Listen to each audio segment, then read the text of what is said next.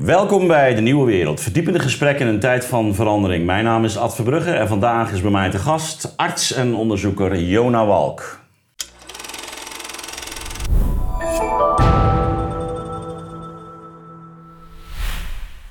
Dag Jona, welkom.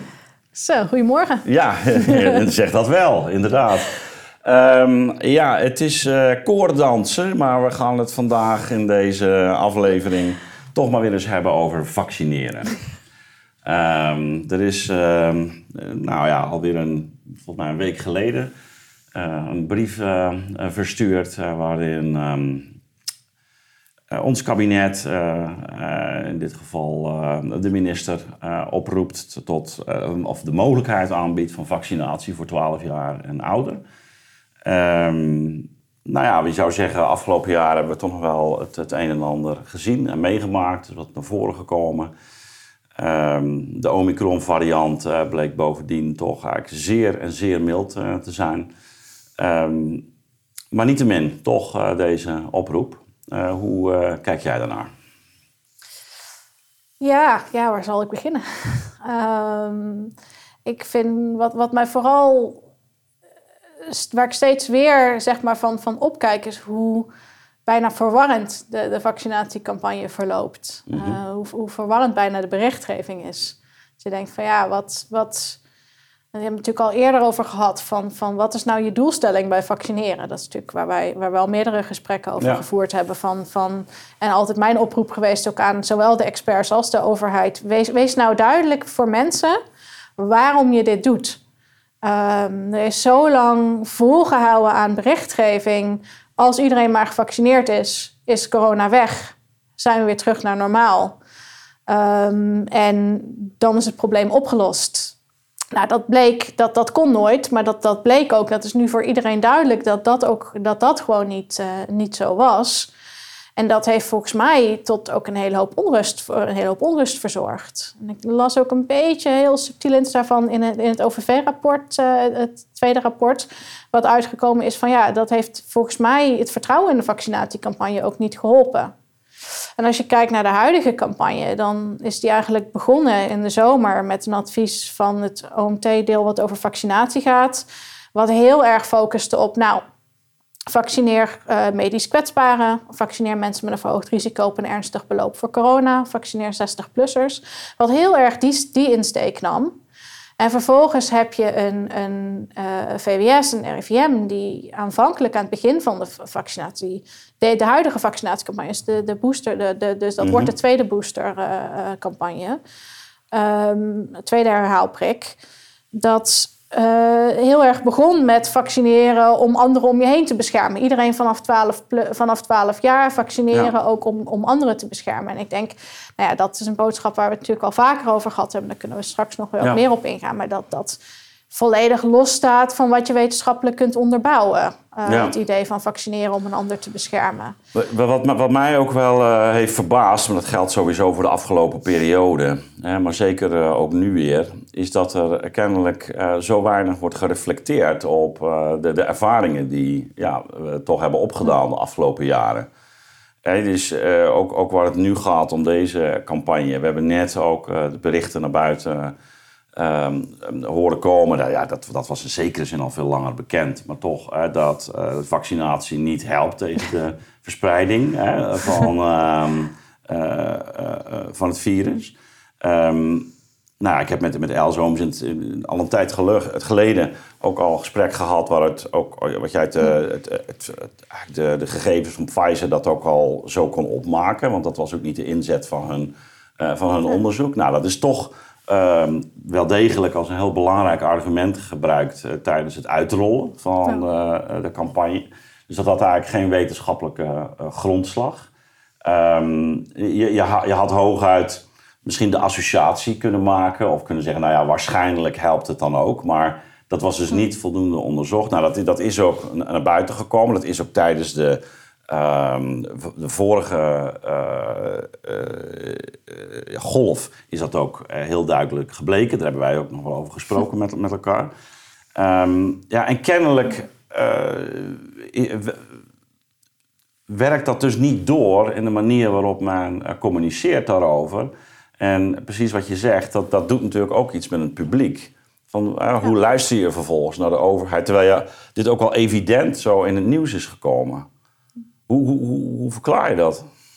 Ja, ik begrijp het zelf ook niet zo goed. Ehm, helemaal aan het begin, als we terugspoelen naar het begin van 2021, toen, toen ik samen met Bert Mulder het stuk publiceerde over, over groepsimmuniteit is niet haalbaar middels vaccinatie. Toen omschreven wij het eigenlijk als een soort tunnelvisie waar we in zaten. Mhm. Eh, waarbij een jaar lang natuurlijk, die, toen, toen, want ik zat hier in begin april 2021, toen een jaar lang die maatregelen zijn gehouden met de belofte van zodra het vaccin er is, dan kunnen die maatregelen eraf. En dat de politiek zich eigenlijk in een soort tunnelvisie en de experts, uh, de OMT-leden, denk ik, dat daar in zekere zin misschien ook maar zetten. Maar goed, ik kan niet voor hen spreken. Hè? Dus wat, er in, wat er in het hoofd gebeurt, daar weet ik niks van. Maar het, van een buitenstaander leek het heel erg alsof er een, een soort van tunnelvisie speelde. Van, van ja, maar dat moet het, het is zo. Dat, dat zij begonnen met de conclusie en daar van het vaccin gaat groepsimmuniteit opleveren en daar naartoe aan het werken waren. Um, en wat ik zelfs toen zou ik niet hebben kunnen verwachten dat het zo moeilijk zou zijn om uit die tunnelvisie te stappen. Zo moeilijk zou zijn om dat die omslag te maken van oké, het is uh, hooguit uh, helpt vaccinatie om de kans te verkleinen dat je overlijdt of, of ernstig ziek wordt aan corona. Uh, maar het is niet de, de, de, de enige oplossing die op zichzelf het, het, het, hele probleem gaat oplossen. Ja, nou, nou hebben we met Matthias de Smet hier natuurlijk ook vaak aan tafel gehad over, over massavorming. Uh, waarbij uh, angst een heel belangrijke rol speelt. Ja, het lijkt me toch dat, dat die angst in ieder geval nu aanzienlijk minder is. Om niet te zeggen, uh, maatschappelijk gesproken, toch bijna verdwenen. Um, wat, wat gebeurt daar dan in die, in die wetenschappelijke wereld of bij die adviesorganen? Wil, wil men het oude verhaal niet loslaten? Is het.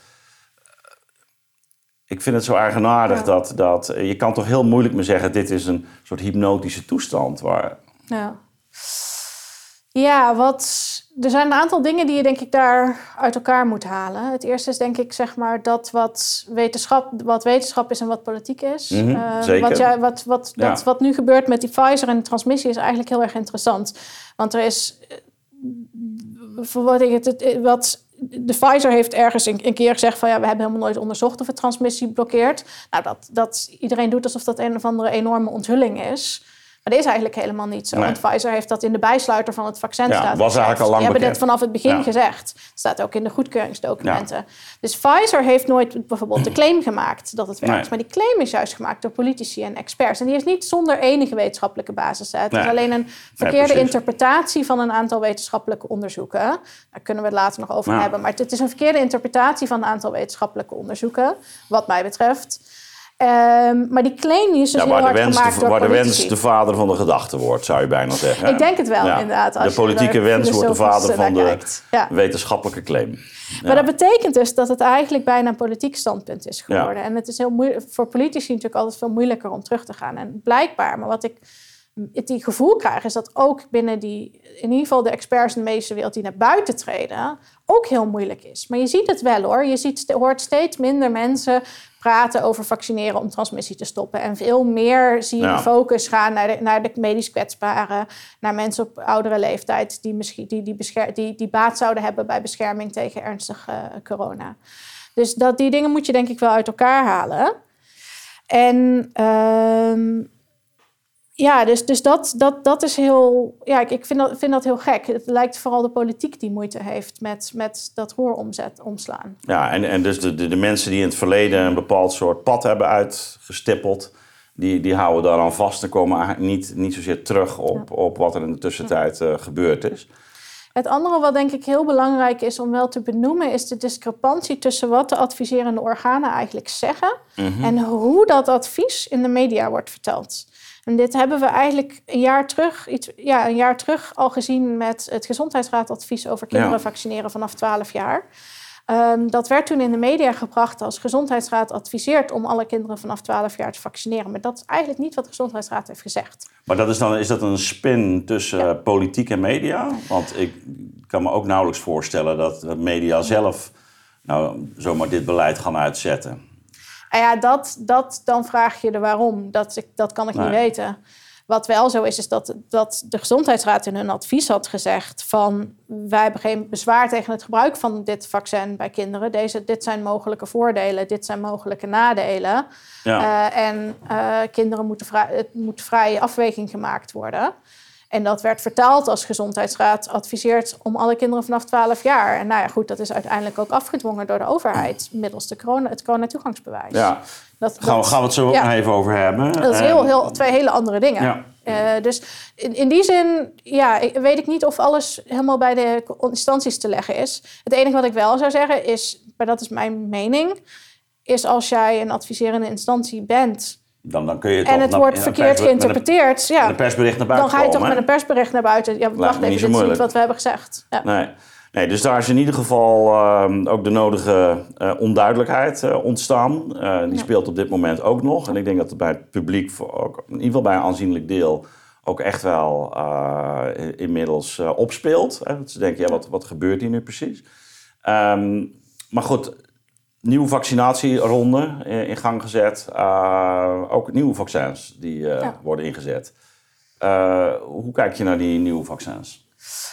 nou, als, als immunoloog als, met grote interesse. Ja.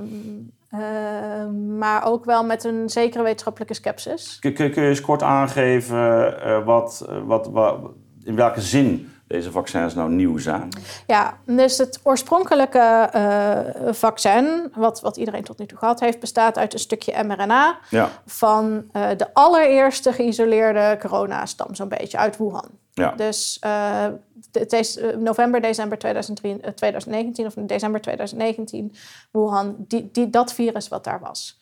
Um, en uh, dat wekt een afweerreactie tegen een heel klein onderdeel van het spike-eiwit van die oorspronkelijke Wuhan-stam.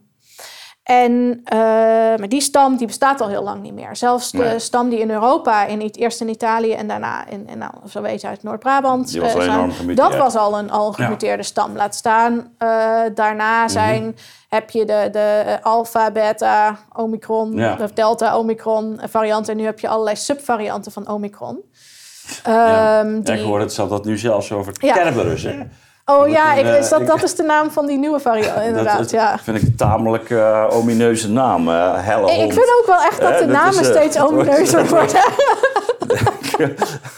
een soort Klopt, ja, ik weet niet science fiction. Ik, ik, ik, weet niet wat de effecten daarvan zijn. Van Kerberus.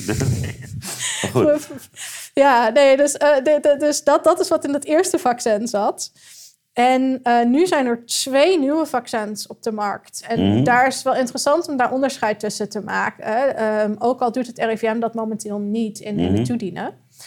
En dat is, beide zit ook dat wildtype variant nog in. Dus uh, de mensen die tot nu toe alle, alle boosters, alle prikken hebben gehad, die hebben twee keer dat, dat oorspronkelijke Wuhan-variant gehad. Een derde booster daarmee en als het medisch kwetsbare waren nog een vierde. Mm. Dus nu is het voor mensen de vierde of de vijfde. En die doen we dus met een ander vaccin. En daar zit wel nog steeds het oorspronkelijke Wuhan in, maar ook een stukje mRNA van of wat heet BA1. Dat is de, eer, dat is de ja, eerste of tweede, afhankelijk van je telt, Omicron variant. En dat is één vaccin wat gemaakt was door Pfizer en, en, en, en voor aangevraagd. Maar toen, merk, toen in de tijd dat dat proces speelde, uh, en dat ze dat vaccin aan het testen waren, toen muteerde dat Omicron eigenlijk verder naar onder andere BA4 en BA5. Um, voor gemak zeg ik, heb ik het dan gewoon over de vierde en de vijfde Omicron. Maar het is eigenlijk, oversimplificeer ik dan iets wat veel complexer is. Maar voor, voor, voor, het, voor het verhaal even. En toen heeft Pfizer heel snel die 4 en 5 ook in een nieuw vaccin gestopt. Maar dat zijn dus twee verschillende vaccins. Dus je hebt er eentje, daar zit wildtype en BA1 in, de oorspronkelijke mhm. Omicron-variant, of een, een vroegere Omicron-variant, die nu niet meer, eigenlijk niet meer circuleert in Nederland. En eentje waar wildtype en BA4 en BA5. En dat zijn eigenlijk ook inmiddels een beetje oudere varianten. Want je hebt nu dus zelfs ook daar weer nieuwe. Ja, ja, ja precies. Maar, maar het, de, in principe is de werkzaamheid hetzelfde. Nou ja, dat, we weten niet. We nou weten niet zo dus- goed wat de werkzaamheid is. Dat is het lastige. Dus de. RIVM Nee, maar ik doe ja. dan nu op iets Ja. anders. De, Oh, de, de, manier waarop het werkt. Ja, precies. Ja, dus dat, is, eh, dat is hetzelfde, alleen wordt er nu een iets ander type eh, eiwit dan eh, geproduceerd. Het is gewoon dat het, het- spike-eiwit heeft, loopt mutaties op. En dit En- is gewoon en- het nieuwe spike-eiwit. Ja, dus, dus er wordt een nieuw soort beetje. spike-eiwit eh, wordt er, Wordt aangemaakt en daar en, wordt, komt het immuunsysteem... Het idee is dat je dan inderdaad dus een immuunreactie gaat krijgen op de nieuwe variant Ja. van het spike-eiwit. Maar ik en anderen zijn daar vanaf het begin een beetje sceptisch over geweest. Omdat de dichter bij het oorspronkelijke eh, Mhm. eiwit iets dat, dat, het- dat het ligt. Dus de kleiner, de, de, de, af, ja, als, het, als iets een klein beetje verandert, maar niet heel erg, zoals hier het Mhm. geval is met dat spike-eiwit, is het heel moeilijk voor het afweersysteem om het onderscheid te maken tussen hey, dit is iets nieuws en daar moet ik een nieuwe afweerreactie op gaan maken. Maar de gedachte is natuurlijk wel begrijpelijk. In, Ja, de in de zin hè, dat ze zeggen, het, het werkt kennelijk niet meer op, eh, of, het, of het, eh, het vaccin werkt niet meer of minder goed op eh, de nieuwe eh, stammen. Ja. Ehm, dat heeft waarschijnlijk met mutaties te maken. Eh, Ja. Dus laten we een, ehm, een, een nieuwe variant Ja. maken, zodat het lichaam dat beter zou herkennen. Ja, maar dat is dus afhankelijk van of het lichaam dat kan herkennen. En je moet je voorstellen, Nee, als jij twee ja. keer een vaccinatie hebt gehad, dan heb je een pool cellen in je lichaam. Dat zijn geheugencellen, geheugenafweercellen. Die zijn er, die zijn gemaakt tegen het Wuhan-spike-eiwit. En elke keer als zij opnieuw in contact komen met iets wat soort van lijkt op het Wuhan-eiwit, gaan ze aanstaan. Maar omdat het eiwit ze net een beetje kan omzeilen, het nieuwe variant ze net een beetje kan omzeilen, zijn ze niet heel effectief in het tegenhouden van bijvoorbeeld Omicron. Oké. En als je dan wil gaan vaccineren tegen Omicron, dan moet je vaccin in staat zijn om hele nieuwe afweercellen te mobiliseren. Ja. In plaats van alleen Ja, maar ja. opnieuw die oude cellen te mobiliseren. En de angst die ik en anderen hadden, was dat zo'n nieuw vaccin alleen maar die oude cellen zou mobiliseren en niet het lichaam zou aanzetten tot het Ja. maken van nieuwe cellen. Dat, dat, dat Ja. was onze angst. Nou, het goed, is heel, dat- heel complex. Ja, Sorry. nee, nee, maar nee, eh, nee het is, ik, ik begrijp waar je, waar je Ja. bedoelt. Dus, ehm, eh, maar, maar dat kan dus alleen proefondervindelijk worden vastgesteld. Precies. Ehm, en, en gebeurt dat op dit moment? Ja, dus er, er wordt nu gezegd van we hebben bewezen dat, ehm, dat, het, dat, het, eh, dat het wel kan. Dat je dus nieuwe cellen kunt, Hmm. nieuwe, be- betere afweer tegen Omicron kan maken. Hoe ze dat gedaan hebben is, ehm, ik heb de data van Pfizer nog niet gezien. Dat is het lastige. Dus ik heb alleen maar een omschrijving van de studie Hmm. gelezen in het E EMA-rapport. maar Moderna heeft wel al hun, hun Omicron-vaccin data gepubliceerd. Dus daar, ik, en Nou ja, omdat het werkingsmechanisme hetzelfde is, leid ik daar een beetje uit af. En wat ze in feite gedaan hebben, is volgens mij de Pfizer-studie zaten iets van 600 mensen in de groep die de uiteindelijke dosering heeft gehad. In de ehm, Moderna-studie ook zoiets, 400, 600 mensen. En wat ze deden is, een, een deel van de mensen hebben ze dan eh, het Wuhan-vaccin Ja. gegeven, de andere een nieuwe Ja, ja, vaccin. en dan vergeleken. Nou, en dan testen ze de antistoffen en hoe goed die antistoffen in staat zijn om Omicron, eh, te een Omicron-virus te binden in een petrischaaltje. En dan zien ze dat de mensen die dat nieuwe Dus in- vaccin in hebben vitro, gehad... maar is dat in dan? vitro, In ja. vitro. In vitro. In Dus dat is, ja, ja, dus is eigenlijk niet getest in, in, laten we zeggen, in de, in de levende praktijk nog. Nee, dus je, je ziet dat, dat inderdaad mensen die dus dat Omicron-vaccin... dat die ietsjes beter in staat zijn om die, het Omicron-virus te binden eh, met hun antistoffen... dan Ja. mensen die het Wuhan-variant hebben gehad. Dus Ja. dat suggereert dat het dus wel degelijk mogelijk is... om toch net iets andere, sterkere antistoffen te maken.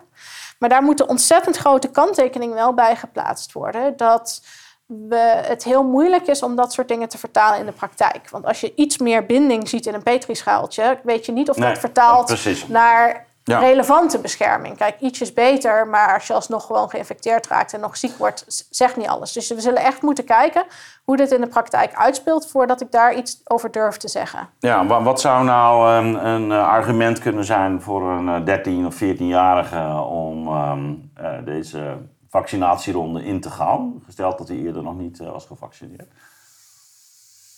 Nou, sowieso moet je wat, wat, zou jij eh, als de arts, eerste. wat zou jij als arts dan eh, adviseren als iemand bij jou kwam? Eh, dat dat ligt helemaal. Dat, dat blijft Aan altijd binnen de spreek, per Ja. geval binnen Nee, de het, spreekkamer. Dus ik geef hier geen. Wat voor overwegingen zou je dan Precies, voor jou dus ik belangrijk geef zijn? geen ad- advies eh, hier, Nee. want ik geef alleen advies binnen de arts-patiëntrelatie binnen de spreekkamer.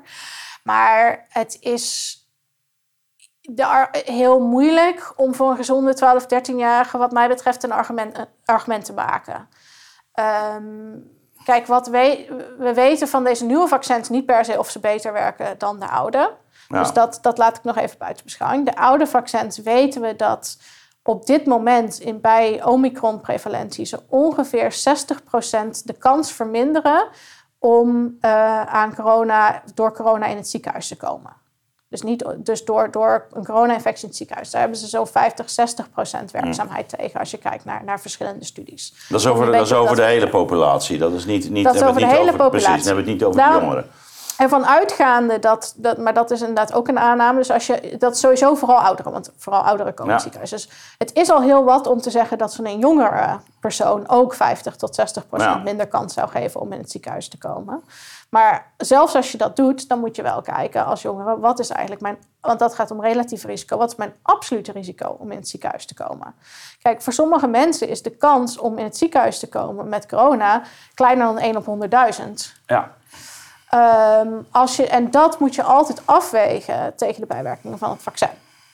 Dat doen we voor elke, dat is niet iets geks wat ik nu zeg. Dat doen we voor elke behandeling. Uh, elke patiënt die bij mij komt. Fijn dat je het voor de camera ja, heeft, dat er geen misverstanden over ontstaan. Iedere patiënt die bij mij komt met een ziekte, die ik een behandeling voorschrijf, leg ik uit wat de voordelen zijn van die behandeling, hoeveel procent dat, uitmaakt. Informed consent. En dat, uh, wat de bijwerkingen zijn. Dus je moet dan zeggen van, oké, als ik een 1 op 100.000 kans heb om te overlijden aan corona bijvoorbeeld, en die, dat, dat vaccin verlaagt dat met 50 nou dan een kans van 1 op 150.000 om te overlijden. Of uh, 1 op 200.000 om te overlijden, ergens in die orde. Um, maar bepaalde bijwerkingen van het vaccin. Neem bijvoorbeeld alleen al anafylaxie, uh, een ernstig levensbedreigende allergische reactie op het vaccin. Dat komt ook bij 1 op 100.000 voor. Uh, myocarditis, dus het ontsteking van de hartspier bij jonge mannen, uh, volgens de bijsluiter van, van Pfizer, die citeert een onderzoek waar dat in 1 op 20.000 uh, uh, gevallen voorkomt. Ik heb andere onderzoeken gezien die het, die het misschien nog hoger inschatten. 1 op 10.000, misschien zelfs 1 op 4.000, 5.000, 3.000 in, in, in bepaalde kwetsbare populaties. Dus dat is hoe je die afweging moet maken. En niet alleen maar zeggen, het is 60% effectief, dus ik neem het. Dus, dus dat, dat zo zou ik het bespreken met de patiënt. We gaan, we gaan, even, naar, we gaan even naar een heel ander onderwerp. We suggereren ook geen uh, direct uh, kausaal verband. maar um, het is wel zo dat, dat we te kampen hebben eigenlijk wereldwijd met een, uh, een, eigenlijk een oversterfte um, over, de, over de hele populatie. Um, wat zou daar nou eigenlijk mee moeten gebeuren? Wat, hoe, hoe vind je dat overheden daarmee om zouden moeten gaan? Nou ja, ik, ik zou... Je hoort er in Nederland eigenlijk heel weinig over, in de, de reguliere media. Ja, ja je, je, hoort er met vlagen over en dan, dan ook weer niet inderdaad. Ehm, kijk, het, er zijn natuurlijk zoveel dingen gaande momenteel... dat het heel moeilijk is om de focus te houden. Uh, Zeker, als, als, als burger. Wat zou er moeten gebeuren? Ja, ik denk vooral dat daar uh, heel open onderzoek naar moet gebeuren. uh, waarbij ook echt de insteek is van we willen het weten. En niet, uh, oh, even snel en, en, en, we willen het eigenlijk, we zijn bang, wat, wat, wat kan betekenen. Kijk, we hebben de af, wat je ziet is, is echt op, is opmerkelijk. Zeker in, als we alleen even de Nederlandse situatie pakken, is, is zeer opmerkelijk. Je ziet, we hebben een, een, een, een pandemie gehad. We hebben even in Nederland al een epidemie gehad. Van, waarin een, een grote oversterfte door een ziekte is geweest. En vervolgens zien wij een periode, dan zou je eigenlijk in alle opzichten een periode van ondersterfte verwachten. Omdat een groot deel van je medisch kwetsbare helaas uh, sneller is overleden. Ja. En wat we in plaats daarvan zien is oversterfte. In eigenlijk veel leeftijdsgroepen. En dat is op zijn minst een enorme grote rode vlag. Iets waar we wat mee zouden. En, en dat vraagt om, om heel veel om, om onderzoek, om eerlijk onderzoek. Um, we hebben natuurlijk een aantal hele specifieke dingen gedaan in het afgelopen twee jaar. Nou, er is een nieuw virus geweest, het coronavirus. De timing van de oversterfte, denk ik van ja, het is vrij laat pas gebeurd. Dus als het nog die effect had gehad met, met corona, waarom zou het dan pas, zo, pas twee jaar later op zijn getreden? Maar goed, dat helemaal uitsluiten kun je natuurlijk ook niet. Uh, we hebben een, een soort lockdowns gedaan. na-effect is van, van, ja, van, corona van, zelf. Corona als en de schade die is toegebracht door bijvoorbeeld. Ja. Is het, we, hebben, we hebben maatregelen getroffen die nog nooit eerder uh, zijn gedaan. We hebben mensen, we kinderen uit school gehaald. We hebben mensen uit het sociale leven gehaald. We hebben sporten uh, een hele tijd niet, niet gedaan, die bijna min of meer niet toegestaan. Waar allerlei dingen, interventies, grote interventies gedaan met consequenties op de gezondheid. En we hebben natuurlijk een nieuw vaccin uitgerold in de populatie. En Um, het is heel belangrijk, zeker met het kader van nou ja, het, het, bestaan van corona kunnen we niet zo gek veel aan doen. Daar hebben we alles aan geprobeerd om het weg te krijgen en daar is het virus gewoon te, te sterk voor. Ja. Maar die maatregelen en, en het vaccinatiebeleid, dat zijn dingen die we vrijwel permanent, of ja, die, die we, die waarvan we nu zeggen, ja, dit is allemaal wel voor herhaling vatbaar. En die maatregelen willen we opnemen in een permanente wet. Vac, uh, deze vaccins gaan we mee door, soms met goede argumenten. Maar we moeten dan wel echt heel open gaan, gaan onderzoeken van ja, kan een van die dingen toch nog een relatie hebben met die oversterfte voordat we dat, dat traject ingaan. Dus ja, we hebben dan... Ik zou vooral overheid, de, transparantie en openheid en een zekere bijna wetenschappelijke nieuwsgierigheid aan ons, bij onze overheid vragen. Ja, we hebben het hier natuurlijk uh, ook eerder over gehad, uh, ook naar aanleiding van uh, de nieuwe coronawet. Um, toen we um, ook met elkaar en met jouw collega, um, ik ben even zijn naam kwijt. Stan. Stan, Stan, Bagge. Ja, even, dank je. hebben, hebben we ook natuurlijk gesproken over uh, nou ja, de, de, de, toch ook de risico's van, uh, van die nieuwe wet. En een paar weken later had ik met, uh, met Maurice de Hond een gesprek. Misschien heb je het ook nog wel meegekregen. Ook naar aanleiding van um, een, onderzoek, uh, volgens mij op initiatief van onder andere de, uh, de KNW, waar het gaat over ehm, ja, wat te doen wanneer er een volgende pandemie optreedt. En, en zowel eigenlijk rond die wet als, als rond dat onderzoek viel het ons, valt het mij op dat eigenlijk de, de, de evaluatie over wat we hebben gedaan en wat het effect daarvan is geweest, um, ja, eigenlijk in beide gevallen afwezig is. Ja. En, en je zou zeggen, eigenlijk moet toch voordat we volgende stappen op welk terrein dan ook nemen, dat we eerst gewoon de balans gaan opmaken. Ja. En, en, en eens even pas op de plaats uh, maken. Kijk, ik denk dat er hele goede, zowel wetenschappelijke als grondrechtelijke als moreel-ethische argumenten zijn om überhaupt nooit dit soort maatregelen in de vaste wetgeving op te nemen.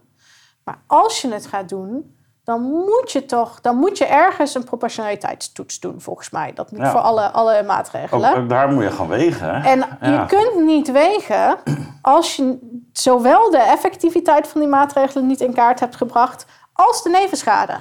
Beide weten we op dit moment niet. Nee. En dat staat ook eigenlijk min of meer in de memorie van toelichting van die wet. Staat gewoon van ja, het is heel moeilijk om dit te beoordelen. Nou ja, nu nog, nog verder gesteund eigenlijk door het tweede rapport van de OVV. Die ook gewoon zegt, we weten eigenlijk niet ja. of deze maatregelen effectief zijn. We wisten het niet op het moment dat ze ingevoerd waren. En we zijn eigenlijk, ik zou zeggen, we zijn ook niet zo opgeschoten. Ja. En zij roepen er ook toe op. Zij roepen er ook toe op, tot, tot zo'n evaluatie. Ik denk dat een evaluatie, voor de veiligheid, ja. uh, uh, op zijn minst een evaluatie voor de specifieke Nederlandse situatie heel erg belangrijk is. Ik sprak een tijdje terug een, een uh, epidemioloog en die zei: Ja, waarom moeten we elke maatregel ook in Nederland evalueren? Nou, de omstandigheden in Nederland zijn toch totaal anders van een ander land. En het, het is echt wel belangrijk om te evalueren of in deze context van de Nederlandse burger in dit land en onze samenleving, of die maatregelen uh, meer schade hebben aangericht dan ze hebben voorkomen. Dat nou ja, moeten we echt wel weten. Kijk, uh, regeren is uh, vooruitzien, uh, luidt het spreekwoord. um, je zou kunnen zeggen, ehm, op het moment dat je in een panieksituatie zit, is dat te veel gevraagd. Ja. Um, dan zijn er zoveel onduidelijke factoren dat je dan ja, uh, in bepaalde situaties maar gewoon probeert en, en kijkt uh, wat het oplevert. Hè? Dat is, uh, dan doe je maar zo'n harde lockdown. En ik ben altijd vrij kritisch over geweest, maar niet te min. Ik heb begrip voor de situatie, laten we zeggen, voorjaar 2020. Um, maar we zijn nu inderdaad ruim twee, twee, jaar verder. we hebben allerlei maatregelen genomen, er zijn middelen toegepast. Um, je hebt niet alleen maar de korte termijn, je hebt ook de lange termijn. En uh, nou, in een panieksituatie kijk je vaak naar die korte termijn. Wil je gewoon zorgen dat uh, op dat moment de, de, situatie gestabiliseerd wordt. maar die lange termijn moet natuurlijk wel in je achterhoofd van ja, wat betekent het op lange termijn? Nou, we, we hebben nu in ieder geval iets van lange termijn gezien met die oversterfte. Hoe je het ook went of keert of dat uh, de, maatregelen zijn, het gebrek aan beweging, de hoeveelheid stress, kinderen die niet naar school kunnen, uh, vaccinatie, wat, wat, voor, wat voor uh, factoren ook maar. Maar je, je, je hebt nu in ieder geval te maken met een significante oversterfte, kortom met lange termijn effecten. Um, ja, dan lijkt mij eigenlijk dat, dat je moet gaan evalueren, kort en lange termijn. Ja. Nee, ja, ik, ik, ik zeg, ik heb het vaker gezegd, misschien is het goed om nog een keer te halen. Ik, ik heb begrip voor die eerste reactie. Ik, ik stond daar, ik stond in dat ziekenhuis, uh, ik, ik zag die patiënten. En ik heb begrip voor dat je dan als overheid en als medische wereld denkt... ah, we, weten, we hebben een nieuw virus en we weten niet wat we Dicht moeten. Dit deden ze in China, ja. dus dat gaan wij ook doen. Maar dat je dan daarna niet een systeem opzet om uh, te gaan uitzoeken van hey, wat, wat zijn we aan het doen, wat is de effectiviteit, dat, dat je dat dan niet onderzoekt. En, maar dat je wel uiteindelijk tegen de bevolking zegt, jullie moeten slikken dat we dit nu in de permanente wetgeving opnemen en dat we dit dus ook bij een volgende pandemie willen gaan doen, zonder dat wij hebben geëvalueerd of het werkt. Daar heb ik ook heel veel Zonder dat we met jullie in gesprek zijn geweest over of er draagvlak is, zelfs als het werkt. En wat vinden jullie hier nou van? Ja. Dat, dat vind ik ik snap er niks van. de, kamer was ook wel, de Kamer was ook wel wat kritisch inmiddels, hè? Ja, ja ik, dus, ik, ik, ik, ehm, hoop dat dat, dat, dat, dat, dat, dat doorzet, die kritiek. Van, ja, want ja, ja op, op zijn minst doe die twee dingen. Ja. Ga het in kaart brengen of het effectief was. En ga het gesprek aan met de burger of de draagvlak. Maar goed, uh, we, we, begonnen dit gesprek al met uh, de brief op de mat. Uh, waarin um, de oproep tot vaccinatie vanaf 12 jaar aan ons wordt medegedeeld. Um, dit ligt wel in diezelfde lijn, hè? Dus, dus de, de, de, de wens om je beleid uh, af te stemmen op uh, nou ja, de, nieuwe ontwikkelingen en nieuwe kennis lijkt, lijkt niet bijzonder groot. Nee, ik vind dat, dat, dat zeg je mooi. Dat is ook mijn, mijn als je dan gaat van wat, wat is het, vind ik het meest opvallend aan het vaccinatiebeleid, dan is het inderdaad dat in al die tijd, de, de eerste studie, de, de, de klinische data van van het vaccin zijn gepubliceerd op 30 november 2020. Ja. In al die tijd, met daar, sindsdien zijn er duizenden onderzoeken gedaan. Ja. En ondanks al die duizenden onderzoeken is eigenlijk de boodschap van het vaccinatiebeleid en hoe we het toepassen, iedereen zoveel mogelijk vaccineren, is eigenlijk nooit veranderd. Dus of we zaten per toeval meteen helemaal goed. Nou, ik denk dat niet, want er is enorm veel veranderd. Er is iets, er is ieder, bijna iedereen heeft inmiddels, verreweg meer dan de helft van de bevolking, heeft inmiddels corona uh, doorgemaakt. Uh, we zien dat. Had dat, dat, dat, Nee, een persoonlijke vraag? Ja. Of, nou ja, dat is toch niet zo erg? Ik, ik, het is zo massaal. Ja. Ik, ik heb corona Oh, jij hebt het toch ook gehad? Ja, ik ook hoor. Dus, ik heb het ook nee, gehad. Fijn. ja, ik kan meedoen in de club. Nee, maar exact een tijd geleden. Nee, nee, ik heb het nog steeds niet. Uh, maar Klopt, ja, ja, ja. Nee, ik, ik, uh, ik heb het uh, gehad okay. inmiddels in, in maart. Okay. goed, goed ziek van geweest, Steven. Ja, ja. oké. Okay. ja, bij mij viel het erg mee. Maar... Maar dat, maar goed, een paar, paar ja. dagjes koorts.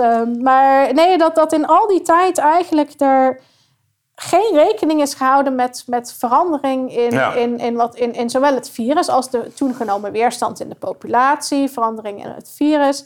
En ook de lessen die we hebben geleerd over het vaccin. Ik bedoel dat, dat, dat er bepaalde groepen zijn die bijvoorbeeld zo'n hoog risico lopen op myocarditis. Ja. Dat is iets wat je prima zou kunnen meewegen in je vaccinatiebeleid. Maar wat ik ook weinig zie terugkomen. Dat verschil per persoon en verschil per fase waarin we ons bevinden in de pandemie, dat, dat is gewoon helemaal weg. Ja, en ik, nou ik snap dat echt niet. Ja, we hadden het zo even over de politisering van wetenschap. Hè? Um, iets waar we ook hier aan tafel regelmatig voor gewaarschuwd hebben, omdat het uiteindelijk ook het gezag van de wetenschap zelf kan uh, aantasten. En je nog veel verder uh, van huis.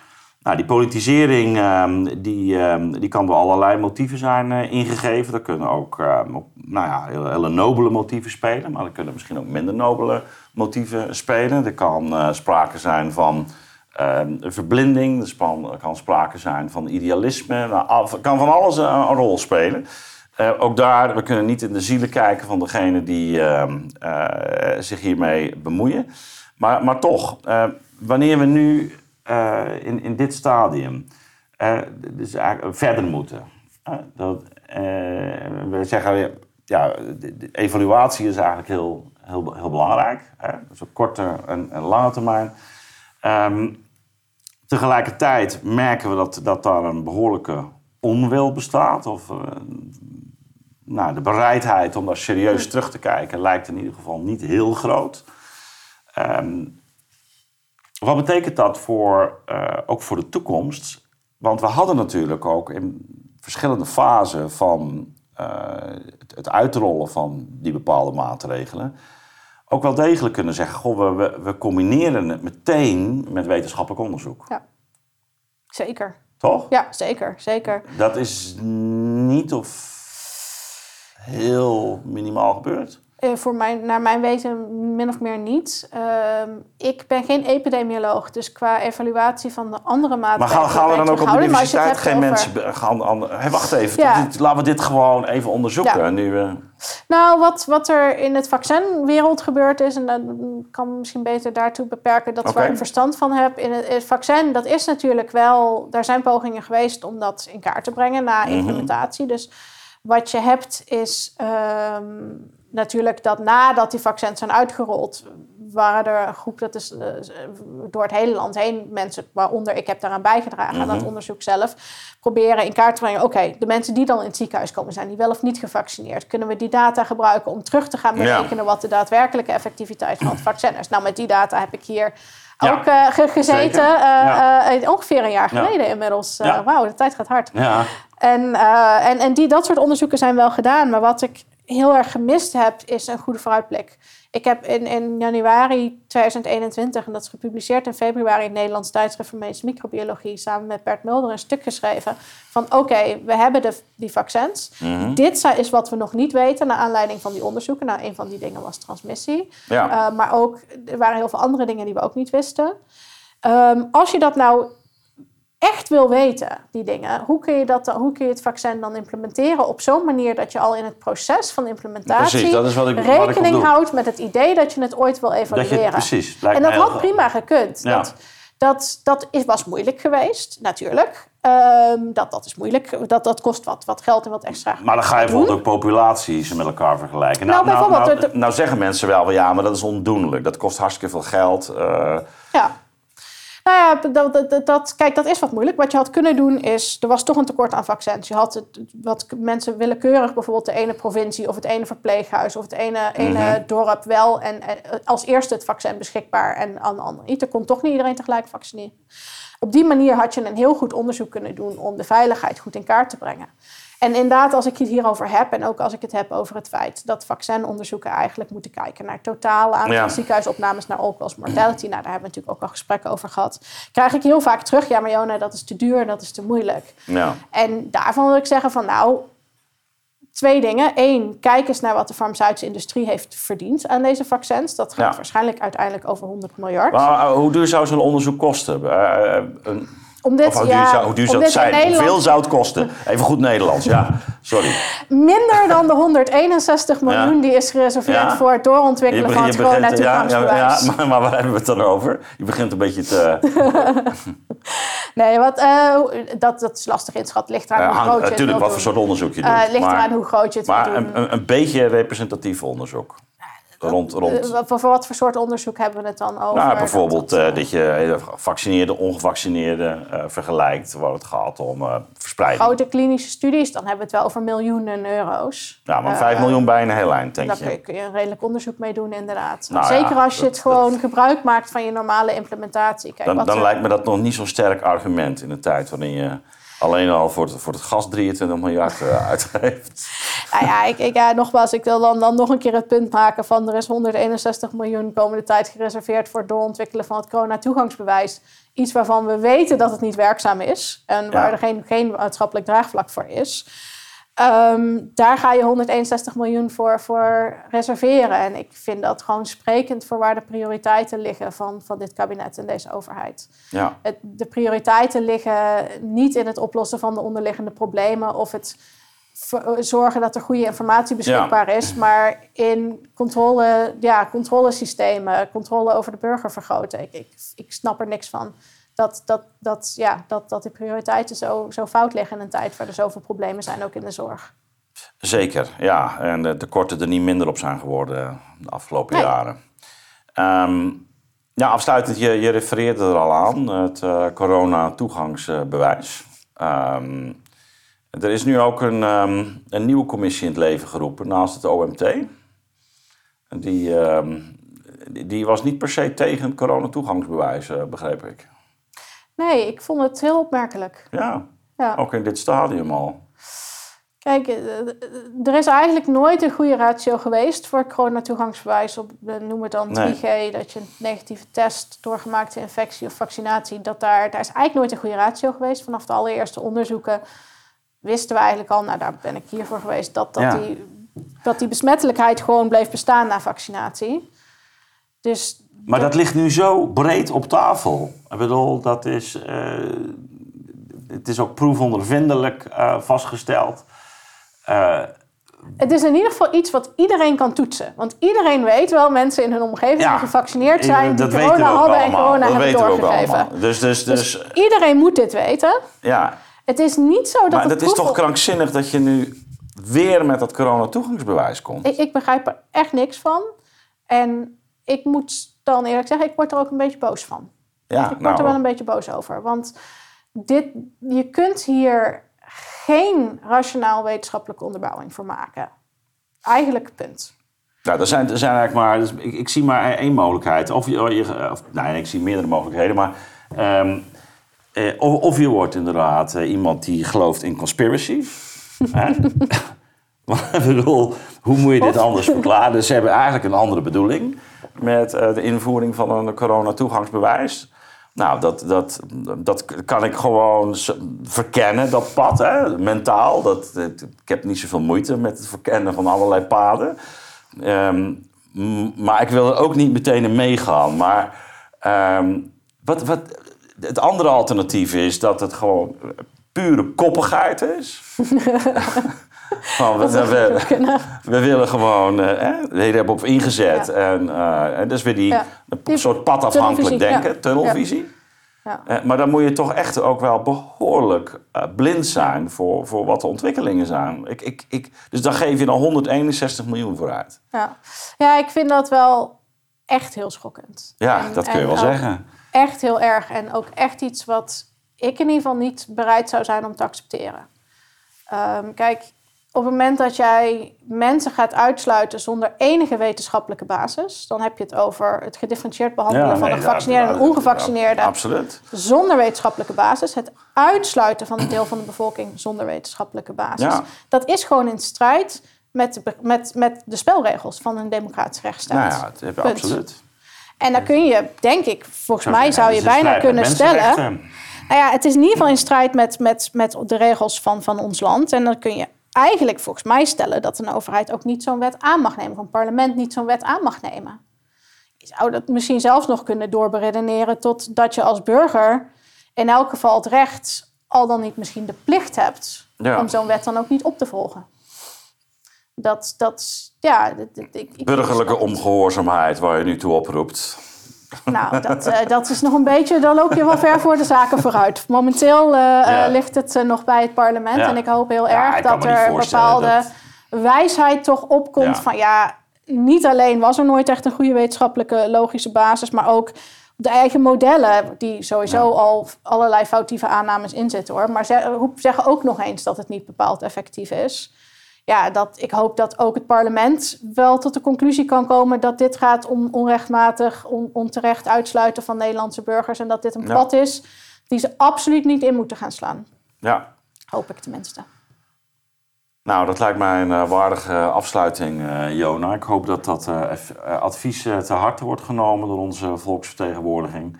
Ik dank jou in ieder geval weer voor een verhelderend en mooi gesprek. En ik zie uit naar de volgende keer, maar laten we hopen dat het niet te snel nodig is. Dat lijkt me een mooi streven. Oké.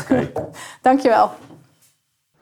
Beste kijker, als je meer van dit soort uitzendingen van de Nieuwe Wereld wilt blijven volgen, abonneer je dan op ons kanaal.